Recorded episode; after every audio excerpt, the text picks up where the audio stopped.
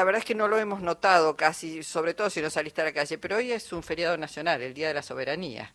¿eh? Y, bueno, qué mejor para hablar de la soberanía y también de los resultados de las elecciones que saludarlo al gobernador de Tierra del Fuego e Islas del Atlántico Sur, eh, Gustavo Melela, Malvinas e Islas del Atlántico Sur. Eh, Melela, Jorge Alperín, Luisa Balmaya y el equipo los saludamos. ¿Cómo está?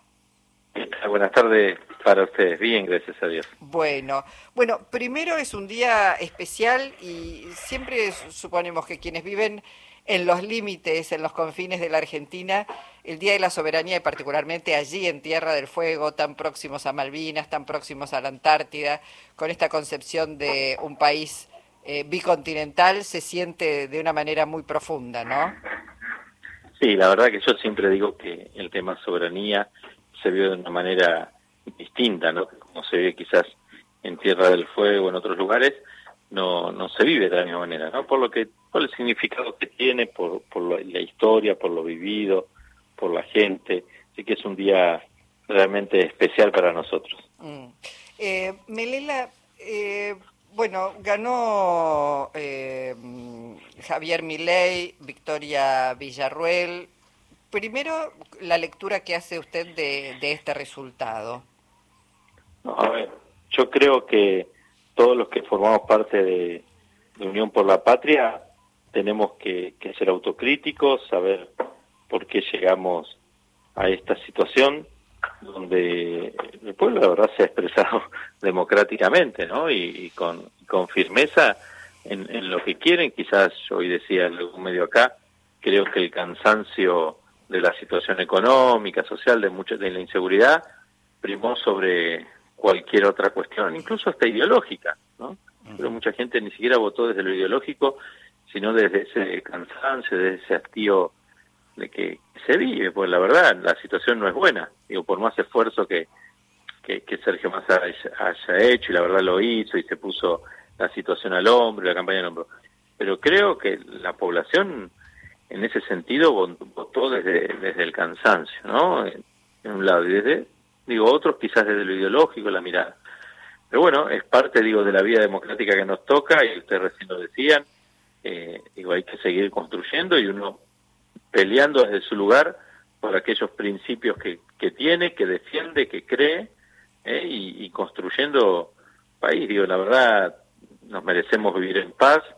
Ojalá el gobierno llame la unidad nacional como la llamaba Sergio Massa, al diálogo porque todos los argentinos y todas las regiones son importantes. Así que ojalá sea de esa manera, pero insisto, tenemos que, hacer una autocrítica profunda en los que estamos en el espacio, porque creo que diría que totalmente somos responsables. ¿no? Eh, Melela, eh, ¿cree que esto puede causar una fractura en el peronismo? ¿Puede, puede haber dispersiones? Un poco pasó en el momento en que Macri ganó la elección en 2015 y algunos sectores del peronismo eh, actuaron muy funcionales a, Macri. ¿Usted cree que se puede reproducir algo como eso en este momento o el peronismo está, está más eh, unido? ¿Cómo lo ve? A ver, yo primero hablar muy, con mucha humildad del peronismo porque yo pertenezco a Forja, que es un espacio donde estamos peronistas, radicales, independientes, pero prefiero hablar del campo popular, si me permitís. Y el peronismo es un sector dentro del campo nacional y popular.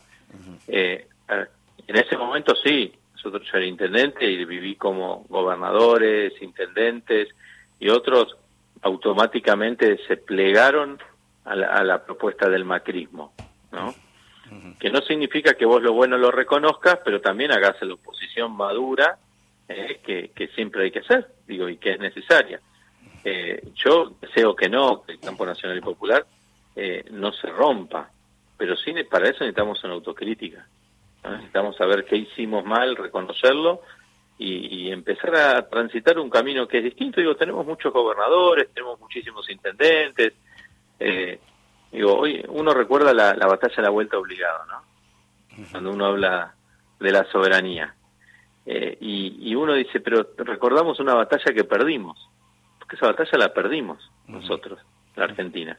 Pero sin embargo esa batalla permitió, por más que se haya perdido, que se reasegurase después la soberanía y la libertad plena de nuestro país. Entonces hoy hemos perdido. Ahora, también creo que esto nos tiene que servir justamente para reordenarnos, reorganizarnos, fortalecernos, tener bien claro el modelo de país que queremos, ¿eh? que queremos, y construirlo desde muchos lugares. Tenemos una fuerza muy grande. Eh, si, digo, hoy, hoy hemos perdido una elección, sí, la perdimos. No tenemos el gobierno nacional, no lo tenemos ahora. Tenemos muchísimos gobernadores, muchísimos intendentes, diputados, senadores, legisladores provinciales, concejales, muchísimos militantes. Entonces, creo que, insisto, autocrítica, reflexionar y marcar un plan de trabajo. Mm. Eh, bueno, por lo que está diciendo Gustavo, uno debe entender que esta elección no la ganó ley, en todo caso la perdió este, Unión por la Patria, me da, me da la impresión. son 11 puntos, es una diferencia que no se esperaba tan, tan marcada y ese repunte que tuvo Massa en la primera vuelta, que fue muy importante, de 7 puntos, parecería que en este tramo muchos se, se volvieron a relajar, ¿no? Eh, esa, esa es la sensación que me, me queda a mí. Lo otro que quería preguntar... No, yo, no, perdón, ¿eh? Sí. primero, no comparto que haya que nos hayamos relajado. Por ahí algún caso en particular. Puede ser. Pero no es así y yo siempre insisto, la, miren, a ver, las elecciones son distintas a veces cuando participan candidatos a intendentes o a gobernadores, porque se vota de manera distinta. Yo lo vengo diciendo hace mucho, nos pasa a nosotros. Se vota de manera distinta.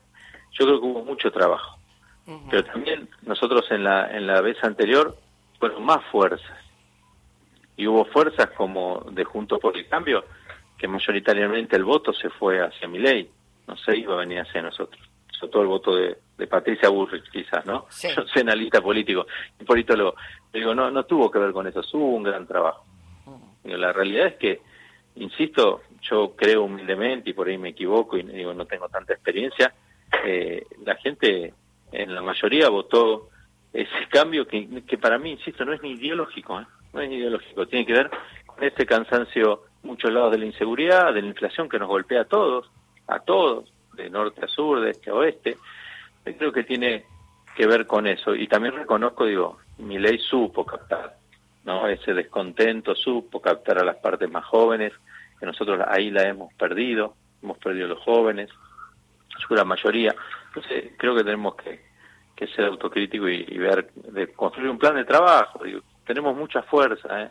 muchísima fuerza en el país como para salir adelante. Sí, hay gobernaciones y hay intendencias. Digo, mi ley también ya ha expresado que, digamos, las provincias van a tener que eh, arreglarse con recursos propios, que el tema de la coparticipación, de hecho, ya Guillermo Francos, quien será el ministro del Interior de Javier Milei o de la Libertad Avanza, ya está eh, trabajando con algunos sectores en pos de modificar el tema de la coparticipación. Eh, ¿qué, piensa de esto? ¿Pueden pagar los sueldos? ¿Pueden, digo, sin esa, ese acuerdo coparticipable, hacer frente a, las responsabilidades de gobernar? Hay una ley de coparticipación hmm. y la ley se tiene que cumplir. Y para modificar la ley de coparticipación indica la Constitución que las 24 la Ciudad Autónoma de Buenos Aires tienen que estar de acuerdo. Si no se ponen los 24 de acuerdo, no se puede modificar la coparticipación. Pero esto está claro. algunos podrán decir, opinar, otros quizás suponen más de lo que realmente se puede llegar a hacer. Pero eso es lo que indica, ¿no? Y, en esto es muy difícil, digo, poner 24 personas de acuerdo en, este tema. Melela le preguntaba antes sobre la, la, unidad, la permanencia de la unidad en el peronismo después de la derrota, porque tratándose de un gobierno que tiene un modelo de país bien distinto del del peronismo, este, le va a tocar seguramente votar leyes que, que van a cuestionar eh, ese modelo, ¿no? Y, eh, en la medida que el peronismo se mantenga unido, va a poder ser una especie de trinchera para ciertas conquistas que de otro modo se podrían perder, ¿no? No, tal cual, comparto plenamente con vos. Por eso te decía antes, me parece que el campo nacional y popular, perdón que yo cambie el nombre del peronismo, pues no somos solo el peronismo, eh, creo que tenemos que, insisto, rápidamente reordenarnos y, no hablo que hablarnos como defensa, alguna cosa así, sino desde nuestra mirada de país, de lo que nosotros creemos, defender los derechos, defender al pueblo que digo que ha puesto también una confianza, porque digo, Sergio Massa ha hecho una buena elección, digo, la mitad de la Argentina, por ahí un poco menos de la mitad de Argentina, depositó la confianza y eso lo tenemos que defender. Incluso defender a la gente que votó al, al gobierno que va a asumir cuando no cuando vaya en contra de los intereses del pueblo y ahí tienen que estar diputados y senadores del campo nacional y popular defendiendo. Mm. Diana Mondino va a ser designada canciller, ya lo anunció este, Javier Milei. ¿Le genera, eh, digamos, temor, le genera algún resquemor, alguna duda? Eh, yo prefiero dejar de lado todas las apreciaciones personales. Mientras defienda la causa de Malvinas, mientras defienda la soberanía, y no actúe en contra de los intereses nacionales y de los derechos humanos, no. Pero, digo, cumpliendo esto, ¿no? Para nosotros eso es indiscutible. Eso es indiscutible para nosotros. Eh, Malvinas es una causa de los argentinos que se defiende, lo pide así nuestra constitución, no se cambia por nada, no, se, no es moneda de cambio de nada y se tiene que defender con firmeza ante quien sea. Mm. Bueno, es importante escuchar, eh, eh, digo, está también eh, la causa Malvinas y, nuestra soberanía en la Constitución Nacional, así que si hay alguna idea peregrina de modificar eso, este, hay suficientes este, hombres y mujeres que, van a estar defendiendo nuestra soberanía allí en las islas también, Gustavo. Eso, eso digo, eso sin dudar. Nosotros tenemos clarito cuál es la defensa de la soberanía y no solo nosotros, muchísimos, muchísimos. Argentinos y argentinas. ¿eh? ¿eh? y ahí creo que uno puede decir ciertas cosas, pero me parece que después va a tener que actuar con la responsabilidad que marca la ley, que marca la Constitución Nacional, que marca nuestra historia y sobre todo el sentido de nuestro pueblo. Clarísimo. Bueno, gobernador, un gusto escucharlo nuevamente y le mandamos un abrazo desde Buenos Aires.